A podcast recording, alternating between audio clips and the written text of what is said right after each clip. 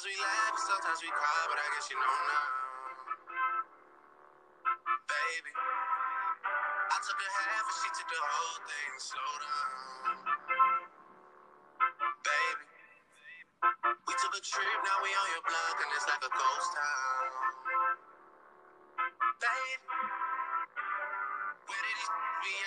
This? Tired of beefing you you can't even pay me enough to. Been waking up in the crib, and sometimes I don't even know I'm at. Good afternoon, sports fans, athletic enthusiasts, and the random people who have no clue why on earth they clicked on this. My name is Chaz, and I'm joined here by my partner in crime on and off the football field and basketball court, B Town. How are you doing today, my dude? I'm doing good, man. I'm blessed to be here, blessed to be breathing, blessed to be speaking, man. I, I really appreciate you having me. I know I you had to get through like 27 people, you know what I'm saying, so I could be the 28th. I appreciate that. You know what I'm saying? That's all love. Appreciate you. Man, it, it- it's definitely a pleasure to have you here. I actually did not go through that many people. You were actually my only interview. Uh, the second person I had was Skip Bayless, Mm. and um, yeah, I don't really want to argue with Skip. So this was an easy choice to go with you on this one. I, I definitely appreciate you for making my job easy. Um, as best friends, brothers, teammates, and sports fans, B Town and I came together to do this podcast to share our passions as well as our knowledge of the sports universe. We'll also probably make a few people mad by talking about their favorite player or team, but hey, you probably should have chose a different athlete to go to bat for. Somebody like Michael Phelps, since no one really debates about swimming, and you can live knowing nobody disagrees with you that he's most likely the greatest swimmer to ever swim. Unlike LeBron and MJ fans, who are set to argue with you until you're blue in the face or your Twitter fingers are tired.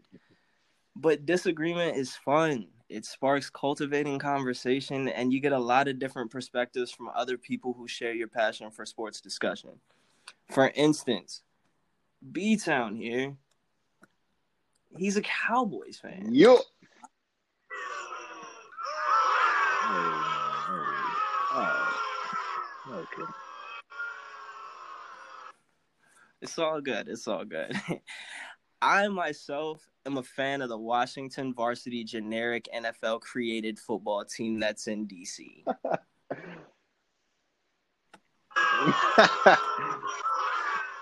Go ahead and get your reviews in there too. Get some Boo. Oh. But after moving to Chicago, I'm probably better off being a Bears fan. They're doing pretty well right now. But being fans of division rivals, we're supposed to argue with each other like all the time. I'm supposed to tell him that his team sucks, even if they don't. But right now, thank God they suck. Sorry, man.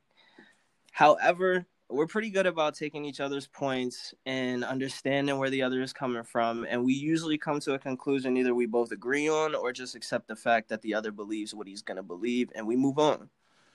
With all that being said, your team still sucks, man. Man, you're right, man. I like to defend them, but I just can't. I can't do it no more. It's no point. It's no point. I, I hear you on that one. I, I can't even really be taking shots because my team is just as bad. Um, the division as a whole is just trash. I mean, two and four and one is the record that leads the division. Two and five are the two teams that follow, and one and six are the Giants. I mean, worst division hands down right now. Easily. Yeah. But we won't hold the cast any longer talking about a group of losers who haven't had much success in the past two decades. Scratch the Giant Super Bowls. We have an awesome first episode of discussion coming up for you all listening. We're going to discuss the first quarter of the NFL and NCAA season. The NBA draft is coming up. We have a social media topic debate regarding some former NBA legends. And we're going to leave you with some hot takes for the future. Stay tuned, and we'll be right back with the YNC Sports Podcast.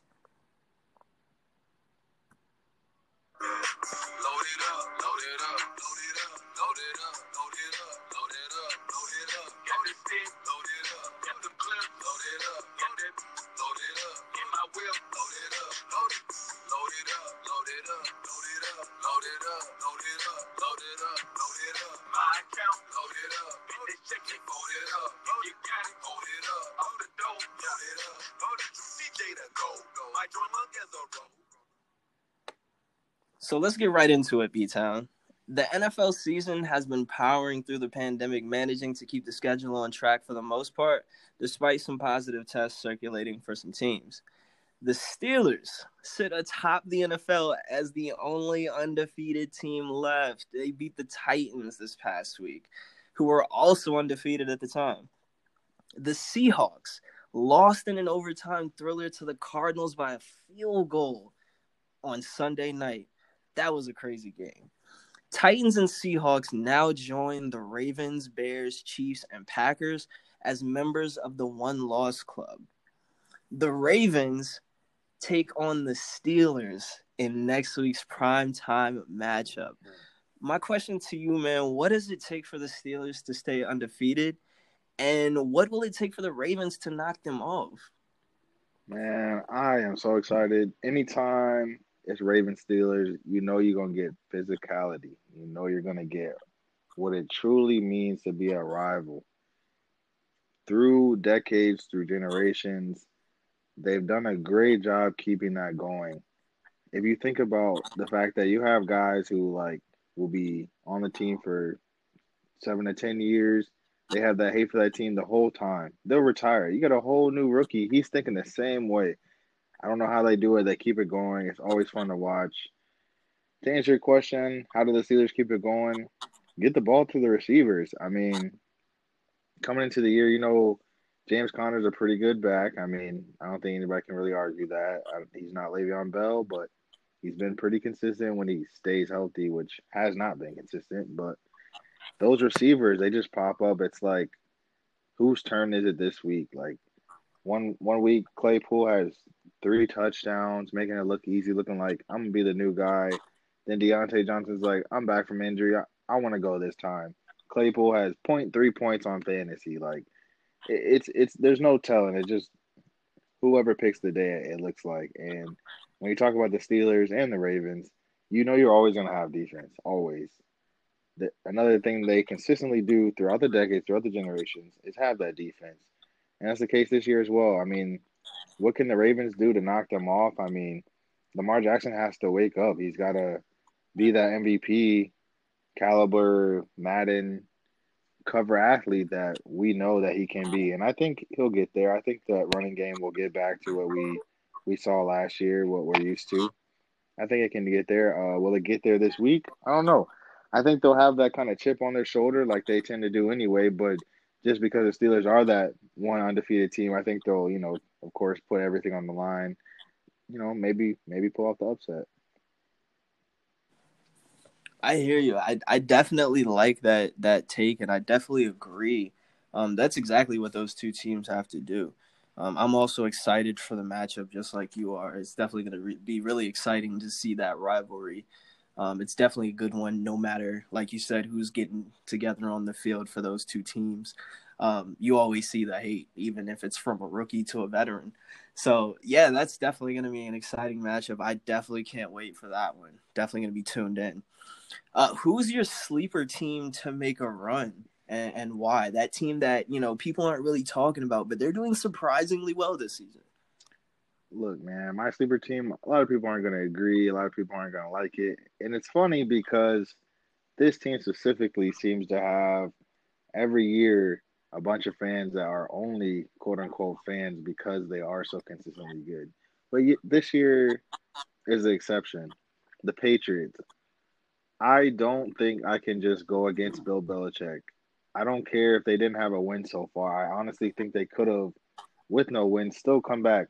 Jarrett Stidham's their starting quarterback right now. He hasn't played yet, but you know, Cam got bench. I assume that he'll remain bench. If not, either way, it shows you what kind of condition they're at at quarterback. Things aren't going well. It's not the the team that we're used to seeing, not not the team that we have seen for so many years. A lot of people are going to point to Tom Brady. That's a different discussion, but I don't think they're missing Tom. I don't think it's it's because of that at all. I think new system, Bill always, no matter the quarterback that comes in, whether it be um, Garoppolo, whether it be Matt Cassel, like it doesn't matter. Every guy who has come in for Brady has done well, and that's one of the reasons why I've always had that argument. Again, different argument, different conversation, but Bill is the goat, man. Bill is the be- best coach I think we've ever seen. I mean, obviously, I didn't get to watch the, you know, back in the day Packers and the Tom Landry Cowboys, but you know, from you know last probably like thirty years or so, I think easily you could say Bill Belichick is the best coach in it, and it's not just because of the the Super Bowls and whatnot. It's like I said, he can make any guy. He can make any guy's system what they need it to be, and I think I think they'll get it right, and I think they can come back and probably win that division. Okay, okay. I, I, I mean, I, I can agree with you. I mean, it's one of the reasons I, I picked Cam up in fantasy is because I thought he would be that dark horse for the league, and he would be able to take that that team to places. So, um, I, I they just got to gel. I think they just got to get it together, uh, have some practice under their belt. But like you said, Bill, he's he's I, I would be right there next to you to say that he's the goat coach. Um, and if anybody can can take that team and, and, and turn it around, he's definitely the coach to do it. Um, and then I think he's just got the talent with Cam Newton to to do so. So once they're gelling together, I think as, as coach and player, I think the team will be just fine. Uh, like you said, uh, he's definitely the the coach to do that. For sure, for sure. What about you though? I mean, uh, you got a sleeper team, you got a quote unquote Patriots? You think there's a team that people are sleeping on and they can mess around and win the whole thing? Uh, for me, it's it's got to be the Titans. I mean, Coach Vrabel, he played for Bill mm-hmm. back in the day, mm-hmm. um, so you can actually put him under that tree. His running back is taller than the Statue of Liberty, but somehow is faster than all of your four cylinder vehicles. And it's ridiculous how this man is ripping off these runs every game and it's truly incredible. The QB doesn't turn the ball over whatsoever. Uh, Ryan Tannehill has been very smart with the ball since he's gotten to Tennessee. Really proved why he's earned that money. And then the defense, they really don't have any pressure on him. When you have a team running the ball like that on one side, the defense doesn't have a lot of pressure. So they just need to get enough stops to let that ground game take control of everything. And I think if they keep to that method more often times than not throughout the season, they'll they'll be very successful just how they were last season. And they might be even more successful. I think they could catch a team slipping or two in the playoffs again, just like they did last year, just off of the fact that they won't see what's coming from them. So I, I definitely like them. I like that too. I like that too. I think uh, Tannehill's impressed me for sure. I mean, I didn't really feel like he was too much of an upgrade at the time over Mariota, but I've also been kind of pulling for Mariota the whole time. I didn't think that he should have got passed up to get Jameis, and I think if the other way went around in that draft, things could be different. But that's neither here nor there. The point is, I mean, those Titans are scary. They have a good defense. They're not a talked about team at all a lot of people forget they have Malcolm Butler, which another case where I, I wasn't sold on that he was a great player, but he's shown that. Um, right. And not just him on that defense either. And then when he, mm-hmm. like you mm-hmm. said, you got a monument running out of the backfield, but somehow still going track speed. It, it's how are you supposed to stop that? You can't. He's throwing grown men across the field. It's just they can beat anybody. They just can. I mean, no turnovers. Uh, we can run the ball. We can score quick or or or slow. Most of the time, it's going to be slow, and what's going to help your defense, like you said, no pressure. So mm-hmm. I agree, hundred percent. Yeah, definitely. We're gonna have to see how it all plays out. Uh, so the report came in Thursday that the Ravens are signing your former boy mm. for the Dallas Cowboys, Dez Bryant. He's going to be signed to the practice squad. Dez hasn't played in the league since signing with the Saints and tearing his Achilles in opening week of practice with them. And it's been even longer since he's played in an actual game. What are your expectations for Dez on this Ravens team? Uh, like you said, uh, Dez was one of my favorite players growing up, watching him and Tony connect a lot. It was just really, really fun to watch. Really exciting. Uh, and an X factor for sure. I mean, that was a celebration, but he that's definitely what he was.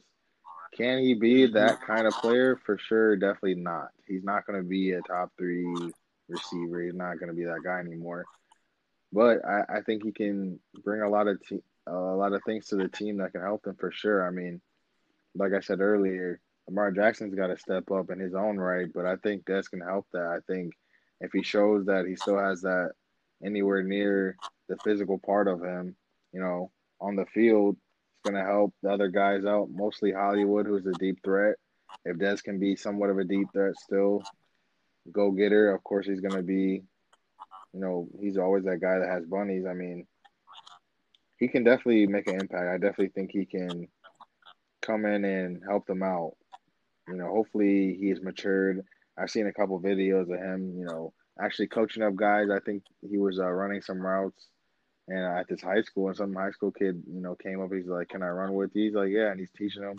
I don't think he was that guy before, so maybe the way he exited, you know, helped that mental and maybe unlock the different Dez than we've seen. And I hope, you know, of course, that he does well, and I think he really can. I, I think unbiasedly, I think he can make an impact for sure. Definitely, definitely. I, I definitely like the points that you bring up there, especially mentally. Um, I think that was something that was questioned early in his career is how was he mentally? And he didn't really always seem like the the team guy. There was a lot of passion there, but sometimes that passion was misplaced. Um, so it's interesting that you bring up the video of him, you know, helping the youth and stuff. Community outreach is uh, definitely something that you love to see it uh, especially from guys that are veterans in the game now um, of his stature. Uh, somebody who is leading the league in receiving, who can mentor the young people coming up. So, mm-hmm. uh, I think that's a very important point that you brought up because I think he can also serve that as on the team as the veteran who helps the younger receivers coming up, not you know only just the community, but now that he's on a team, he can help that team. So I, I definitely agree that uh, he he can have that kind of impact, uh, definitely on that Ravens team. Uh, like Dez, another former league leading receiver is poised to make his comeback. Antonio Brown has been signed by the already loaded Tampa Bay Buccaneers. What kind of impact do you think AB will have on the Buccaneers? I mean, for me, AB, somewhat similar to Dez. His question mark is more mental. It's uh, can he mentally be okay? And impersonally, can he be okay long enough for quote unquote us to win? You know, like can we get to the Super Bowl without him blowing up? Honestly, that's right. the way they're thinking. I know people don't probably want to hear that. That's that is true. That's how they think. They're players, you know. They say they love him or whatever, but that's what they're thinking. Can how long can you be good to me? And for him, it's like how quickly can he be good, and then how long will it last? Only because of the past. Now, you know, I believe that people can change. I I think it can happen. I also think it takes time. I don't think. Well, it's a possibility, but I, I personally don't think that it's been long enough for for me to say, yeah, he's changed. You know, oh yeah, he's gonna be definitely okay. He's gonna have his mental right. He's gonna do whatever he needs to do for his mental, whatever that may be. Did he find it out? Whatever. We don't know that, and I don't have much confidence in that. I do have the confidence in his play. I think he'll come in if he can get up to speed as far as like back into the swing of things. Yeah, I think he'll have the numbers. I think he'll perform. I think the offense will be scary. I think he'll be able to help hide Tom Brady that's a different conversation. but I think, yeah, for sure, he'll definitely. I have more faith in, in him than Dez coming in and actually making an on field impact for sure. Okay, okay, I can, I can, I can see that. I can see that. I like that take. Uh, do you have any predictions for the Super Bowl? Like, who are your two teams that you got in it? I know it's early. Yeah, it is early, but I mean, I've always been that kind of uh, thinker as far as like you win the Super Bowl, it's still your title until somebody else wins it, and I can't disrespect you, especially when this Super Bowl team happens to have Patrick Mahomes, one of the best quarterbacks I've ever seen personally. Easily, probably the best quarterback in the league currently, and maybe one of the best quarterbacks down the line ever. I mean, he's special. I mean, it's not just the flashy stuff. It's it's the vision. It's him thinking plays ahead, him thinking situations ahead. It's all clear. You can see him being a leader. He's having fun. He's making other guys have fun. They already know what it what it's like to win. It feels good, and they already know what it takes to win. Now, of course, they have a guy like, you know, Helaire who's a rookie, but I mean, they don't have enough quote unquote young guys in that sense of where they're a rookie, and I I don't really know. I wasn't here, you know. It it won't take mm-hmm. It won't take enough of a a learning curve for him, and I think they're just too scary on offense. Andy Reid always makes his quarterbacks look like video game players. I mean, the same thing with the plays that they run. It's just it's just always fun to see. It's always almost like they're just playing backyard football, and I, am not going to disrespect them in the AFC. I don't think there's another team close, personally. Um, in the NFC, I'm not a believer in the Bucks. I mean, like I said, I touched on a little bit earlier. Tom Brady hasn't been, even when he was his best, he hasn't been close to that. And I know he had a good performance and people his MVP performance. And it's just so funny to see how quickly they turned because he wasn't doing so high. And then he has one game at MVP caliber type, and they're like, oh, yeah, he was always good and nothing ever happened. I mean, are we going to ignore last year? He had like, I'm pretty sure had career high in. His picks to touchdowns were not far. The team did not do well. He's throwing passes in the dirt. Like, I don't understand just because of what he's done, that doesn't mean he's just gonna always be that guy. Be realistic. Be objective. I'm looking at him. I'm not impressed. I don't believe in the Bucks. We just touched on AB. I mean, I think he'll help. Like I said, hide his, you know, imperfections, if you will, at this age and whatnot. But I mean, I think there's better team. I think the Seahawks are better. I think Russell Wilson's better. I think uh, they're just in a better position as far as fully with the team when you talk about youth, health, all that. If Chris Carson can stay healthy, I think they're definitely a better team than the Bucks. I think they probably would beat them and will beat them one on one if they play them. But yeah, the Seahawks are definitely my favorite from the NFC. Uh, Russell Wilson, I feel like he's really slept on it to be as good as he is. I don't feel like enough mm-hmm. people say, you know, he's the best or second best, which he's up there. He's top three for sure. So he should always be in the conversation. I don't think he is enough.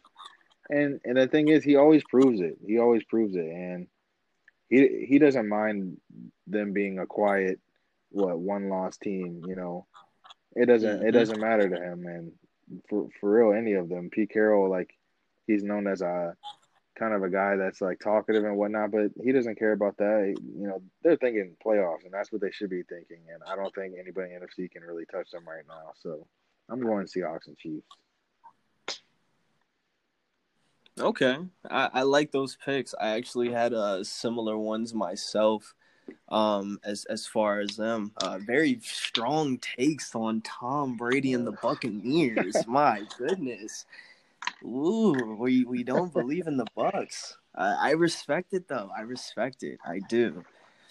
Moving on to the NCAA, the biggest issue in the NCAA today is players getting paid they can't accept any outside money as far as endorsements and sponsorships or anything of the sort pertaining to their likeness. Players' faces become the highlight of a university and sell tickets that stack the funds of the athletic program. Zion Williamson and RJ Barrett at Duke, Marcus Paige at UNC, Johnny Manziel for Texas A&M, Lamar Jackson, Sabrina Ionescu, and Breanna Stewart, just to name a few faces who have been front and center familiar during their collegiate careers. Yet they never saw a penny of the large amounts that their presence brought in. A recent article on CNBC states that the NFL Players Association announced it will collaborate with the National College Players Association to explore how collegiate athletes could receive compensation for the use of their name, image, and likeness, which is one step closer to these athletes being paid. But yet, there are still some people out there who don't think they should be paid. So my question to you, B Town, do you think the player should be paid? And if you do believe so, what is a substantial amount for them? I mean, I do. I think they should be paid. I think there's no question they should be paid. I think it's kind of crazy to think that there are people that are like, no, they don't deserve it. I mean, just to name those, just those names that you did name alone, I'm sure they made over millions alone. Just the, like I said, just those names alone, they might probably over a hundred million if you add all those those players up. I mean, it's just not fair. Like you said, it's not like they're getting like ten percent or like four percent, a low percentage, and it's like they're complaining about it. They're not getting any of it. They're not even seeing money from it at all.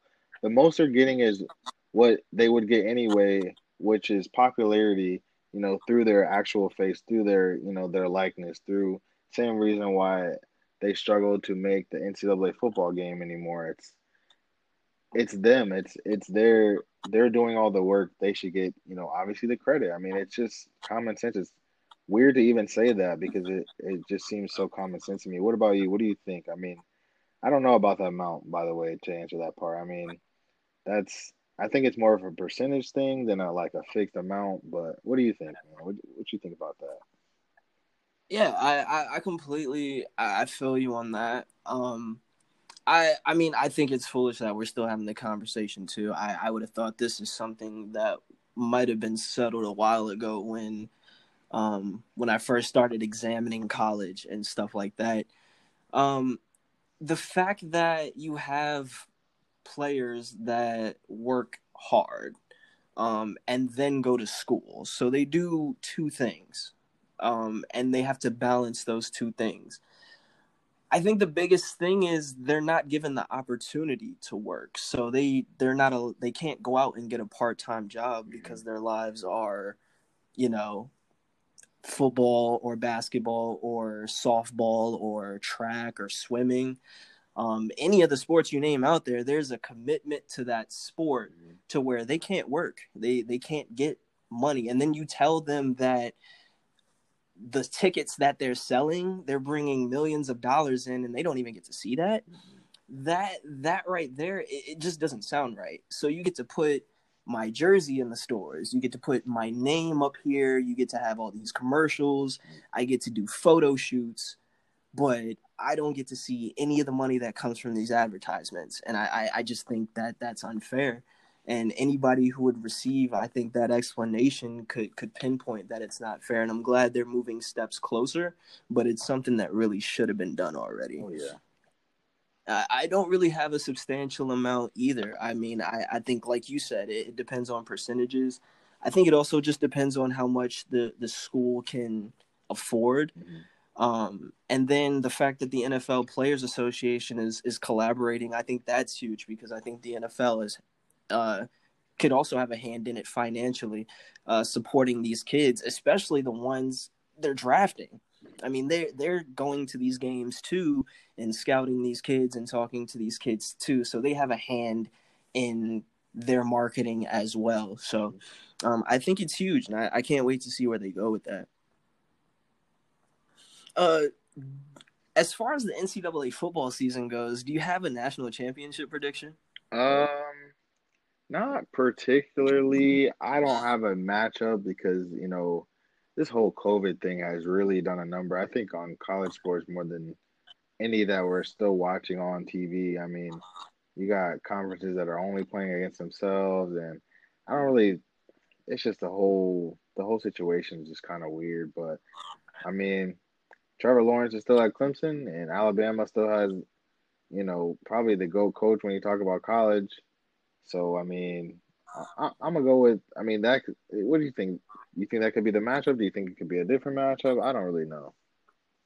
I I agree. I, I actually think that's the safe bet is to go with Alabama Clemson the rematch. I mean Trevor Lawrence is the the face of Clemson. Mm-hmm. He's the face of the NCAA right now. Mm-hmm. Everybody's calling him the number one pick for next year. I mean the kid's not even done playing his season. He's not even left college yet. And like I said, the NFL already has a hand in his marketing. So it, it, it's kind of crazy. Um, but I I think apart from that, uh, along with like you said, Alabama. I think Nick Saban and Dabo Swinney are the two coaches that will get uh, a program through this kind of weird of a season. Mm-hmm. I think you go with the veteran guys who have been there before, um, who are also coaching robots, as I like to call them. Uh, because these are players who somehow go out on the field and and do things that we've never seen. Derrick Henry was once one of those robots at Alabama. And then you see Deshaun Watson, he was once one of those robots at Clemson. So they produce these high impact players. And yeah, I mean, you, you put those two coaches in front of those programs. Um, I mean, it's hard to argue with them, especially with it being this weird of a season.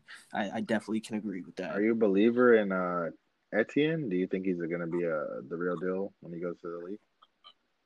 I, I think so. I I'm always a fan of that running back who can run and catch. Mm and he's one of those guys. Um, he also runs very hard. I, I, he's a very hard running running back. He hits the hole when he needs to. Um, he's pretty agile for somebody who actually runs with his style. I, I, feel like he runs very hard, but at the same time, he's very agile. Um, so I always respect that about a running back when they can put that power and speed together. And I think he has that to definitely get to the next level. So he's definitely going to be an interesting guy to look out for. I, I, would love to see the Washington varsity team get him. but yeah, we'll see how that goes. I think he, I agree on all, all aspects. I mean, I don't think teams are so keen on taking back so high anymore. I think it's like such a broad spectrum to pick from. You're talking about a running mm-hmm. back and, and almost never – is their shelf life long. So it's almost like, what's the point of picking them so high? But mm-hmm. like you said, he has. I mean, he, he doesn't really have a weakness when when you're talking about a running back. I think he could be a top ten pick. I, I do. I think him and Lawrence could go both in the top five, maybe even. Okay, yeah, I, I can definitely see that. Uh, he's definitely one of the running backs that we'll keep our eye out on, and of course, you know Trevor Lawrence. They have his name already up there. He he's not going anything less than three. So uh, it's definitely going to be exciting to see how all that pans out with the NFL draft in the coming years. On to the NBA. So with the NBA season coming to a conclusion, congratulations to the Los Angeles Lakers. Lakers, Lakers.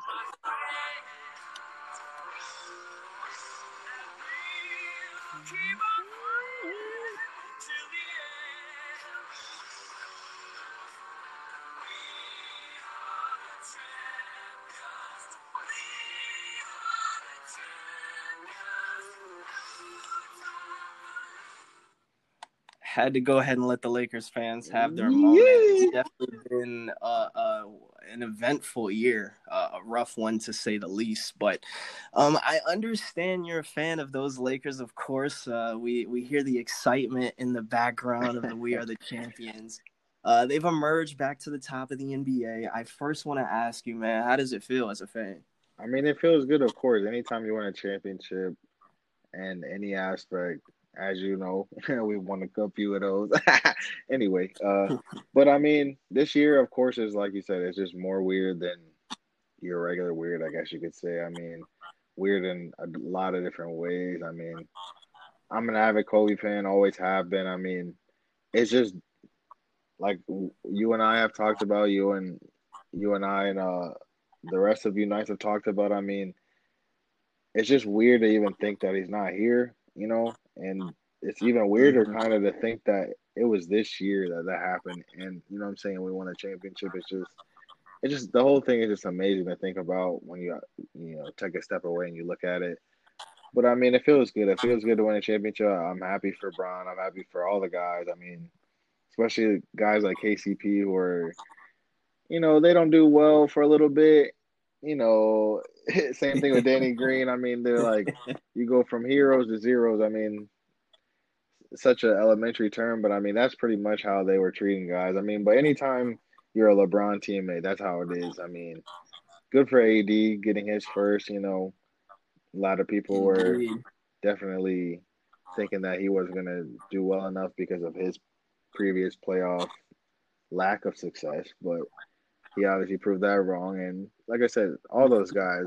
And I think I got to say this because I don't feel like anybody really thinks about it, talks about it. Avery Bradley, not you know coming to the bubble, he still deserves that credit because to me, like he made our team way better. Like I was scared that we weren't going to do as well in the bowl without him, and I think he deserves that credit. And we need to bring him back.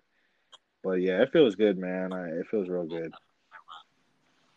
And uh, and uh, that that's that's awesome to hear. I I definitely support all my friends who are Lakers fans. I I know you're one of them. Uh, we also have about uh, I want to say three or four others in Unice who are Lakers fans. Uh, shout out DJ and uh, Nick and the rest of the gang. Um, it, it, it's really special to see how it transpired this year, like you said, um, with everything that took place. So uh, I'm definitely really happy for you. And it's funny you brought up Avery Bradley. Um, he was definitely uh, a key contributor um, to the bubble efforts. I, I, think that shouldn't go unnoticed that him and his wife actually uh, donated to help out with uh, food and uh, everything as far as the workers in the bubble. So oh, yeah. shout out to them. Um, that's that's really special. That even though he didn't travel to the bubble, he still had a hand in making sure that um, people had everything that they need financially um, to help support and make sure that everything went smoothly. Um, as we all know, the NBA had zero positive tests mm-hmm. uh, for COVID while everybody was in the bubble. So that that's pretty incredible. Um, and then, of course, incredible for the Lakers organization as a whole uh, for getting it done this year. Did you have that same result being the case prior to the finals? Like, did you have you guys getting there? I did. I had us uh, being the Clippers. I mean, me being a Lakers fan, of course, people are going to assume that anyway. But I mean, I really did think, in the sense of, I'm a big believer and and things happen for a reason, and and uh, things that that can impact people differently. And I think losing, like I said, going back to Kobe, specifically for LeBron and and the league, but specifically for LeBron because I mean he considered him a brother. He considers, I'm sure that was part of his reasoning to go to LA as well. I mean, of course, for all the marketing and movies and media and all that, of course. But I'm sure he was thinking, you know, Kobe did it. I want to win like Kobe did. You know, there's no way that he wasn't. You know, just for for that specifically, it feels good. You know what I mean? And then his impact on the league. You know, guys are saying like I looked up to him. I was playing because of him. You know, I'm like, he taught me this in, in, five minutes, and I have held on to that forever. You know, just a special impact. it's just, it's just crazy. And I think, I didn't think at the time, of course, but I think that pretty kind of solidified, like in the fate sense, that we were gonna win. You know what I mean? Because like we kind of had to. And then for LeBron to be the leader of the team, you know, like you mm-hmm. definitely, you know, for me, like I had no doubt that he'd figure it out some kind of way. I did think we were gonna f- play the Clippers because you know what I'm saying. I thought that was like the next best team, and all that talk, and that's just a whole. I mean, just disappointment. I don't. There's no excuse. They have way too much talent, more talent than we had. I, I don't get it. And then not only, not only that, I thought the Bucks would be the people that we would face not the Heat. I did think the Heat had a chance to get the Eastern Conference Finals. Them or the Raptors. I thought they were going to play the Bucks, but yeah, I did have us winning. What about you? Who'd you have? I so I had the Clippers at first when I when I first filled out my bracket. I had the Clippers and the Raptors. I had that fantasy of Kawhi playing his old team, and I figured the Raptors with the championship DNA would get back.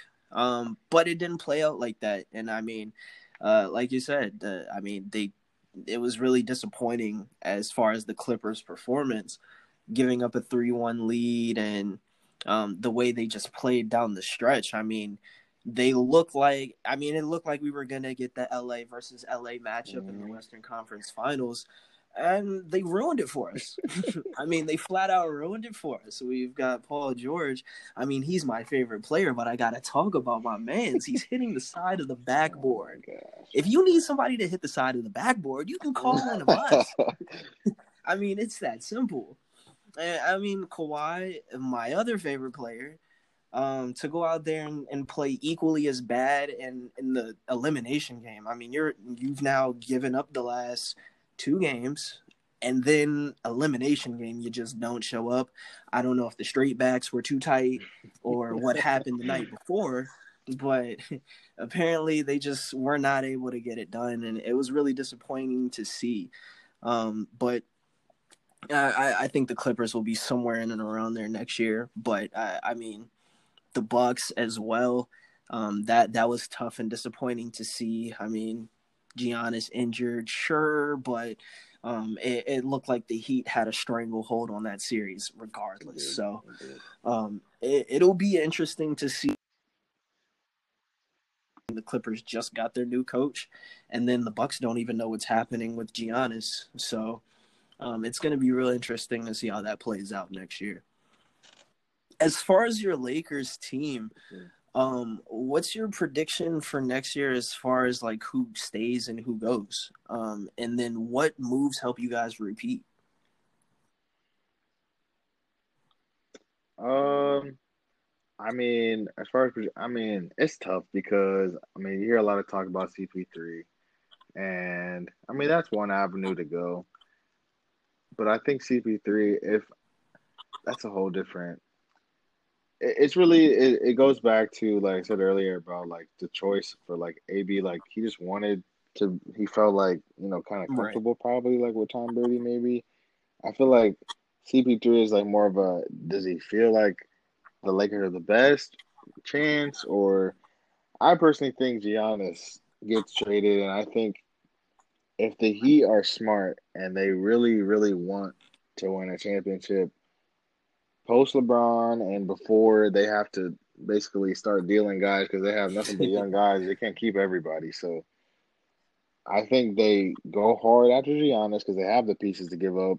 Hopefully they're smart about it. And I think they also get CP3. I think they end up having CP3, Giannis, and Jimmy. I think they try to run with that. If they're smart, if they can get it done, I think that's their best bet. The Bucks got to do something with Giannis, so it's like you kind of have to trade him if you want anything back. I mean, it's kind of that simple. But for us, like, I think we have. I mean, obviously LeBron AD, that's no question. Besides, besides that, I like to keep KCP, which is surprising out of my mouth because I, this man, be having my heart just racing. Yeah. But he, when he came on, I mean, exactly. Like he definitely has a lot of those moments where I'm like, are, you are you are you serious? But another guy like that who I have always been trying to defend, man. Kuzma, like, man, these these guys have my heart. Like, man, I I used to say we had to keep him. I think he's got to go too. I think it might be a help for him. I think he's kind of for whatever reason, he gets uh-huh. like nervous when he's playing with LeBron. It's just weird because like you playing with him for so long, you think you get over that. And that's what I see when I'm watching him play. I, it's kind of annoying to keep seeing that. So I'd like to keep KCP. Danny can go. Danny can go. I don't care. I don't care if he hadn't made that one shot that he was supposed to make anyway. No, let him go. He's making too much anyway. To be man, let him let him go. Let him go. Caruso. I mean don't pay him too much if we're gonna keep him. I mean, he's good off the bench, and that's where he needs to stay, like that kind of role. I love to keep Rondo as well. I think we can get him for cheap because he's a little older. But I don't know. We have like a lot of kind of ways we could deal our roster because of the all the one year deals and whatnot. We got to keep one of the bigs too, Dwight or JaVale. I don't think we should keep both. I don't really have a preference on either either because I, I, I think they pretty much do the same thing. Um, I think Dwight may be maybe a little bit more of like a media quote unquote circus. It's not enough to matter. Like it didn't. It doesn't matter anyway. But it's like if you're looking for a tiebreaker, I guess you could say that. But I mean, like, they're pretty much the same guy. So we'll see. We'll see. What do you think? What are your Spurs doing? That's the real question. I I'm shocked that y'all are I guess you could say struggling, yeah, struggling I, y'all. I can't lie. I've been spur- I've been spoiled as a Spurs fan. I they've been making the playoffs since I was born. Um, so Like uh, I think it's That's 23 crazy. consecutive playoff appearances for the Spurs and then five titles within that run. So um I, I've been a little upset because it's been a little while since our last one in 2014. Um the last time we had Kawhi, so that's kind of been like the bitter taste that's in our mouths is kind of the what if because I will still take that game to the bank where we were beating the KD Steph Warriors by 25 in the third quarter until Kawhi's ankle was destroyed by Sasha, whatever his name is. Um, we don't even need to mention it, but um, yeah, I I I don't know what moves they can make. I mean, we just got Demar, and I think we still have him under his Raptors contract with like a year left under it, and I think Lamarcus still has a year left on his too. So I I mean I I I'd like to. Both of them. I really Get like outta to here. just to start over fresh because I think we're at that point where we need to. I mean, it's the young guy's turn, and I mean, we kind of had a setback with Dejounte Murray, our Yeah. starting point guard, tearing his ACL when he did, but he's back for a full season next season, so I think that's important. I mean, you have the growth of young players like Derrick White and Keldon Johnson, uh, who came in uh, in the bubble. He was actually playing very well in the bubble, and nobody knew this kid. Just an athletic guard from Kentucky. Yeah. Um, might be one of those sleeper guys who comes out of the party like Jamal Murray did this year from Kentucky. Um, so he, we have young guys, but we also have a veteran group that I don't think is the group to take us to a championship. Um, Right. Who's the best player not named DeRozan, Aldridge, or Murray? Derrick White. I, I, I think he's the best young player that we have on the roster. Um, he had his coming out party really for the last year and a half. Um, he's had some highlight dunks. I mean, yeah, we know the Mhm. Spurs. The Spurs weren't dunking before Kawhi Leonard came along. This was a team of guys stepping on the court, pulling up their knee braces, and they had their walkers on the bench for afterward. So we weren't dunking. We were beating everybody by smart yeah. passes and layups. But yeah, but now we Big have shots. these guys who are catching alley oops. they're they're driving down the lane and dunking on people. And so I think him being able to show that kind of promise, as well as on the defensive end, he's pretty good on the defensive end as well. Um, I think he's one of those guys. He could have his coming out party next year. so what are the moves for y'all? Like, are y'all trading? Are you releasing? Like, what? I- what are I see us draft, releasing some what- players. Um, as far as the draft goes, we do the same thing in the draft. We always go grab that guy from Europe that nobody's ever heard of. international? Um, it's gonna Oh, be a yeah. guy from like Czechoslovakia. Uh, he plays power forward. He's seven foot one, and nobody knows him. And he's gonna somehow contribute to our team next year. Or we might grab a, a, a shooting guard from Poland, and you know see how that works out. So uh, I'm always excited about the draft because I always know we're gonna get some kind of a hidden gem. But I think that's where our moves are gonna lie. They're gonna lie in the draft, and then um, us releasing and signing people. We don't really do too well with trading um, for our team, so um, I, I think that's where our moves are gonna be. True, true. I think um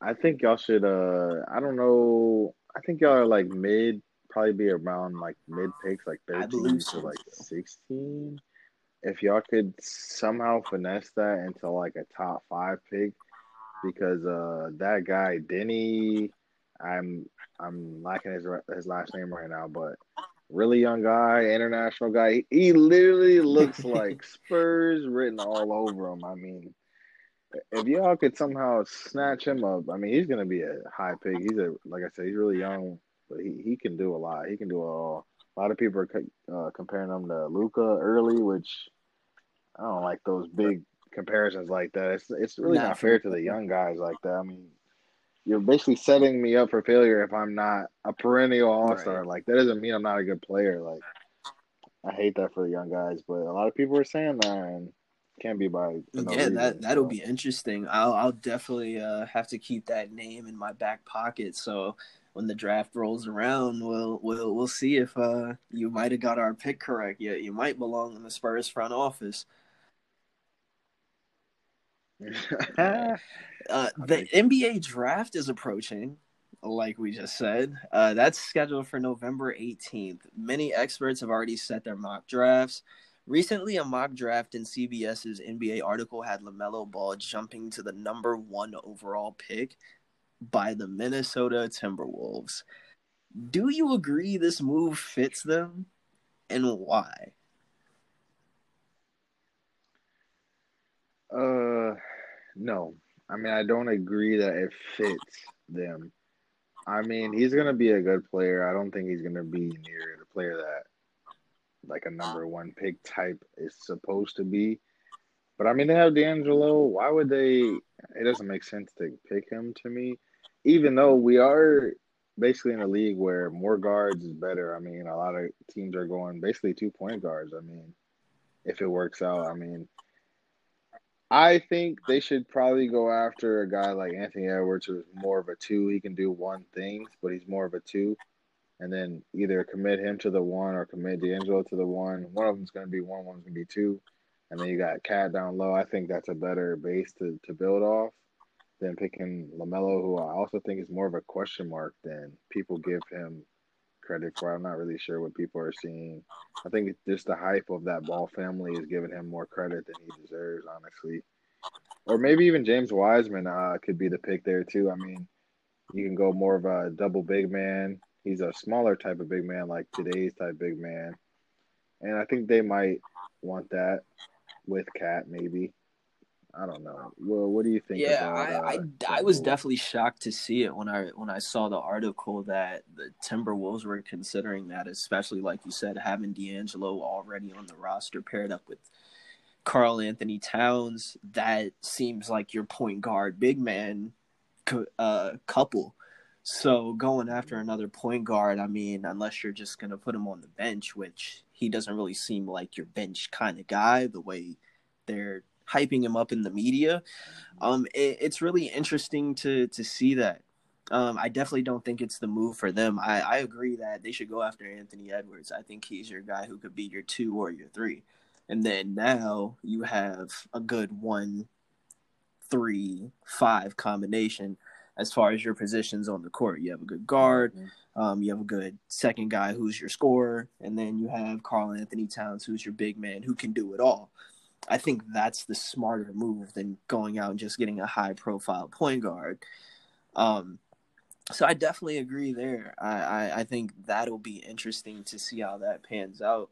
Um, I also agree with another point that you brought up that he is a question mark. I, I mean, he's one of those guys who's going to come into the league with a weird shooting form like Lonzo did, who coaches are probably going to try and change.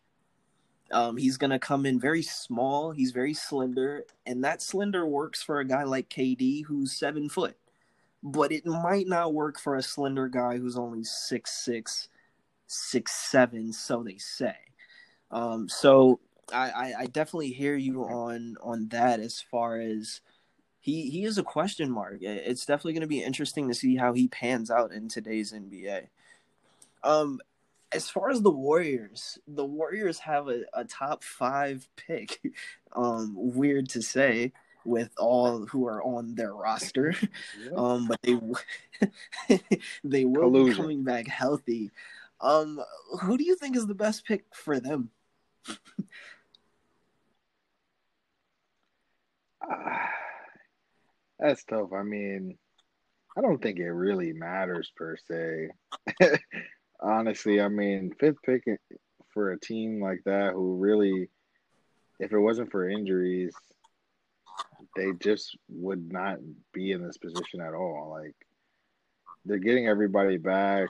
It's just, it's not fair, really, that they have this pick. They may end up trading it. I I don't know. They there are a franchise who have who has consistently drafted guys, kept guys, developed guys, and made them into champions, literally.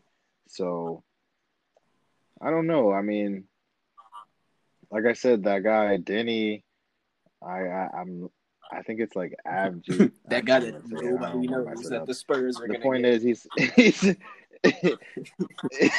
he might, but I'm telling you, he's six nine. He's like six nine. Like I said, he's young. I think he's 19 still. He's like six nine, like two fifteen. He's a baller though. Like he's like kind of flashy a little bit, but he seems mature enough to handle that spotlight and stuff. He he seems like a guy that could step in. Uh, like we talked about Anthony Edwards, I think he he's gonna be really really good player, but I don't know if he fits their kind of style of play. LaMelo kind of does in the sense of he shoots. That's really it, though. I mean, I don't want him if I'm a Warriors fan, but that's you know that's just up to. I think maybe James Wiseman's a pick here, and the reason why, like I said, even though he's seven one, he's kind of like a a mm-hmm. mobile seven one. He's like a Embiid type frame frame. Nah, I know people are like, "What is Embiid?" No, no, no. I ain't say that. I'm just saying, as far as how he looks and how he moves, he's an Embiid type, you know, physical player like that. And I think that would be fun for the award. I think they might like that, so they can match up better to, you know, honestly, like teams like us where, you know, AD's got to, you know, he's got to be guarded by somebody. I don't know they have really somebody like that. I mean, a lot of people were gonna are gonna say Green, but Right. I wouldn't be so comfortable with that. So, what, what about uh, I like the James Wiseman pick. I think, uh, like you said, seven foot one, athletic, slender center. Uh, I think the height, the length, and the mm-hmm. athleticism. Mm-hmm. I think you put that on a team that already has two of the greatest shooters of all time. So now we have a seven foot one athletic guy who can grab all of our rebounds. Perfect. um, if we don't make the if we don't make the shot and run. And then, yeah, like you bring up, and he can run. So I think you put that with that combination. And then I think I also like to flip it and look at the defensive end. You have a guy like Draymond who now he doesn't have to be in the paint so much. He's a guy I think he's very great at help defense. He slides over, he takes the charge, uh, he can get a steal, he challenges guys at the rim. Now he can play that help defense knowing that there's seven foot one behind him. So if they're gonna keep a pick, they I think they grab James Wiseman. Um, if they're gonna trade, I think whoever else they can grab, I think they might trade. But I think James Wiseman would be smart to keep. So, searching the social media world, uh, today's social media debate comes from a Twitter account at timeless sports underscore. They posted a picture containing the 2002 Western All Stars. Here's the list. We have the late great Kobe Bean Bryant. We have Kobe. Stevie two time, Steve Nash, uh, Tim Duncan, Chris Webber, Shaquille O'Neal, Dirk Nowitzki, Stevie Franchise, Steve Francis for the youngins who actually don't know who that is. Uh, we got the big ticket Kevin Garnett, Gary Payton, the glove, Peja Stojakovic, and Wally Szczerbiak. Sleeper pick for that All Star team. So, out of those players, the debate was which three are you starting a team with and why? I mean, first of all, can we can we talk about why Wally Szczerbiak's making an All Star team? He had to be uh, filling in for somebody because my boy Wally was a shooter, but come on, an All Star, like who did he replace? I need to look this up. This is ridiculous. You hear all these literal Hall of Famers and Wally Szczerbiak? Like, how did I, I gotta look that up. But anyway, I mean, to me, the answer is, I mean, pretty easy. Of course, like we've already talked about, I'm easily going with Kobe, uh, Shaq. Duh. I mean, most dominant, probably player of all time. I mean, maybe second you could say no, we're not gonna talk about that. the point is, a very dominant guy. Uh, that's that's a whole different guy. I ain't in. So I'm going Kobe Shaq and easily going Steve Nash, even though he stole at least one of those MVPs from from Kobe. but yeah, for sure those three. I mean, I don't even know how those three could be beat in any three on three competition. I like it. I, I definitely like those picks. I mean, between Kobe and Shaq, you already have three rings. I, I mean, Steve Nash. I think if you had put him in the prime of his career with Kobe, I mean, imagine him. Imagine adding Steve Nash to that Kobe Pau Gasol combination. I mean, that that's something to. I don't. I don't want to get you Lakers fans stirred up. I know that that'll be something that'll leave a bitter taste in your mouth. But um, that would have been something exciting to watch. Um, I was so excited when they said Steve Nash was. a- I said we're going to the, and then they're like Dwight Howard. I said, and we're going to the. Then these fools are like, I'm hurt, I'm soft, I'm not ready to win yet. I'm like, what? What are y'all doing? I mean, it, it is wild that Dwight Howard was coming off success in Orlando by himself, and then you would think him teaming up with Kobe Bryant would make things better, but yeah. and then Steve Nash. Oh man, Steve soft. Nash. I mean, he came in with the with the old man back, and I mean, it, it, it's tough to to come back from that when you're playing basketball with a bad back. I mean, and he was what only But didn't this man like drop orange juice or something like an egg down the stairs or it was just something when I when I read it I really didn't believe it was true. They're like he, threw it on his back making breakfast. I'm like that, what? that's incredible, and I mean that's just unfortunate luck for for a great player too. I mean, everybody was excited when he got to the Lakers to to see him in a position in his, in the latter half of his career in a position that we thought they'd be able to win, but. Uh, un- unfortunate that Yeah. uh, the omelet can take you out sometimes of your basketball career. That's crazy. Uh, for our last segment, we want to leave you all with a hot take to think about. Um, it's going to be one that you guys are going to be thinking about for a while. I know some people are going to want to show up at my front door with pitchforks after I say this, um, but that's just the LeBron fans coming out. Um, my hot take is I believe that Here Kawhi. Leonard will finish his career with more championships than LeBron James. Oh my goodness, I can hear them now. Oh, brother, this guy stinks. Bro, what are you think? Please explain. Just, so just go ahead. Just here's my explanation. Kawhi Leonard is already halfway there. LeBron just got his fourth as a starting point. So LeBron has four, Kawhi has two. Kawhi is eight years younger than LeBron, so he's already halfway to his amount of championships and younger. He has that winning attitude. I mean, I think the Jordan comparisons are not too far off. I mean, stat wise, he hasn't been there. But when you talk about a guy who produces offensively and defensively at an A plus level every night he steps on the court, minus the playoffs, leave me alone about him, minus the playoffs this year. Um, he he usually gets it done, and I mean those two rings prove it. He was Finals MVP for both of those rings. He was also Finals MVP on a Spurs team that contained two other Finals MVPs. So when I think you look at that and the fact that he has a winning DNA so early in his career and that he's still young and progressively getting better each year, he has a point of his game that he's expanded on each year. I think this year it was his distribution, the way he's passing the ball. He wasn't really a passer. Um, he's always been the guy who who goes out on the court, you hand him the ball, he gets you a bucket. Uh, okay, with those massive size hands that are bigger than a 62 inch flat screen TV. But I mean, I, I think with him expanding on his game each year, the fact that he's so young, and I think LeBron is coming to that point where these rings are getting skimp.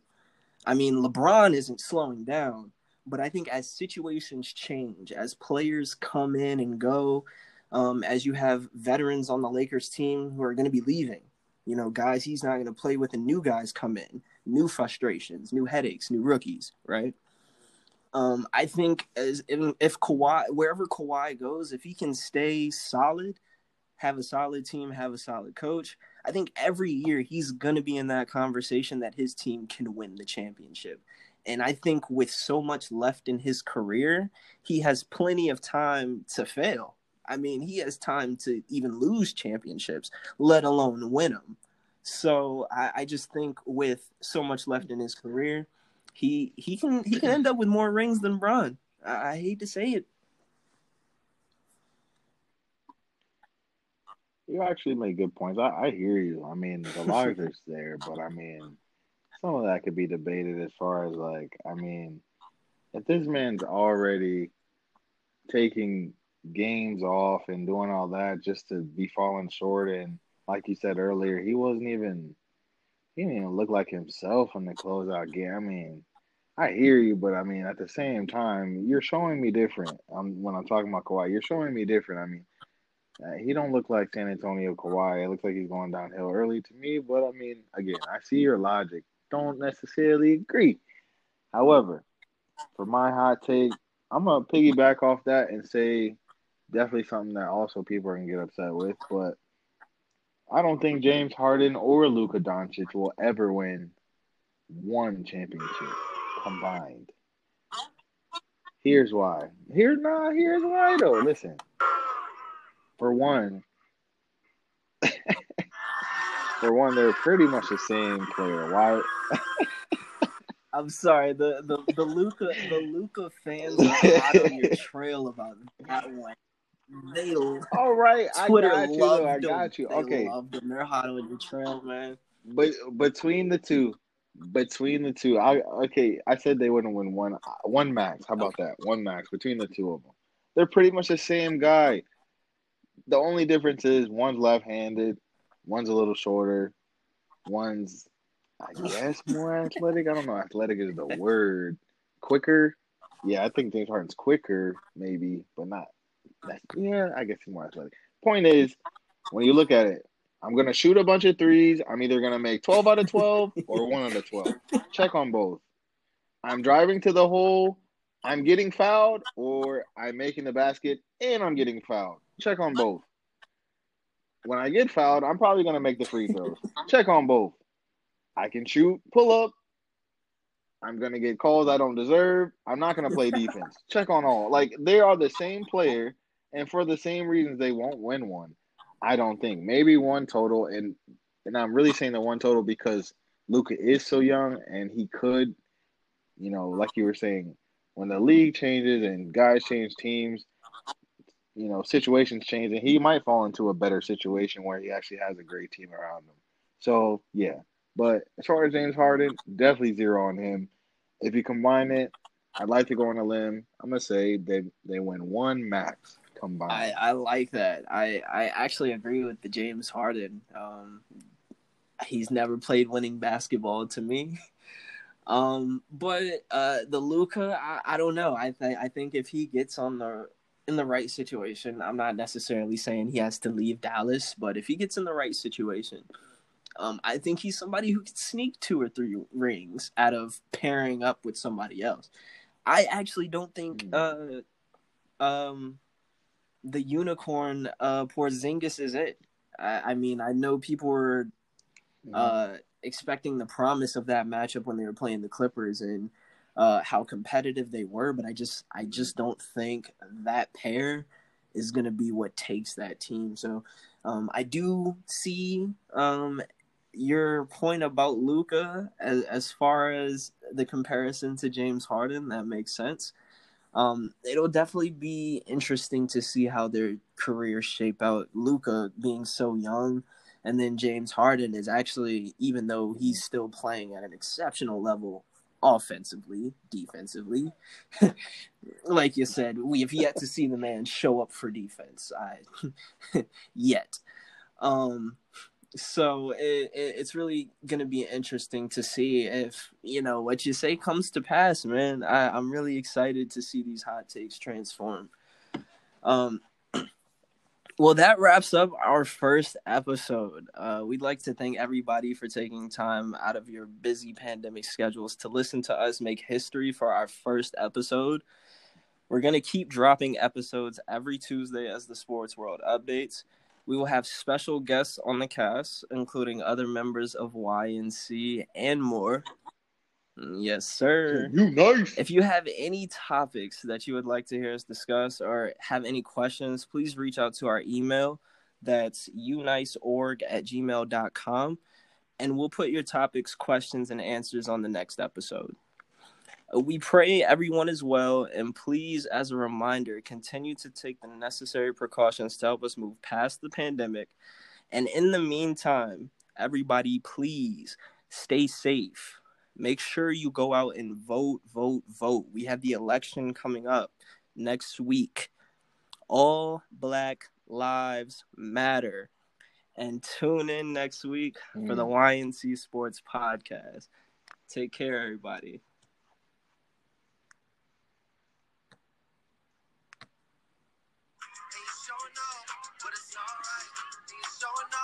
but it's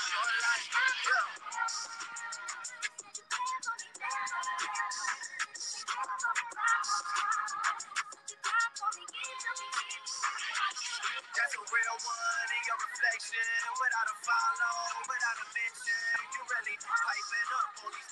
You gotta be nice for what to these. I understand. You got a hundred bands, you got a baby Benz, you got some bad friends. High school pics, you was even bad then. You ain't stressing off no lover in the past tense. You already had them. Working 8 a.m. Finish round five.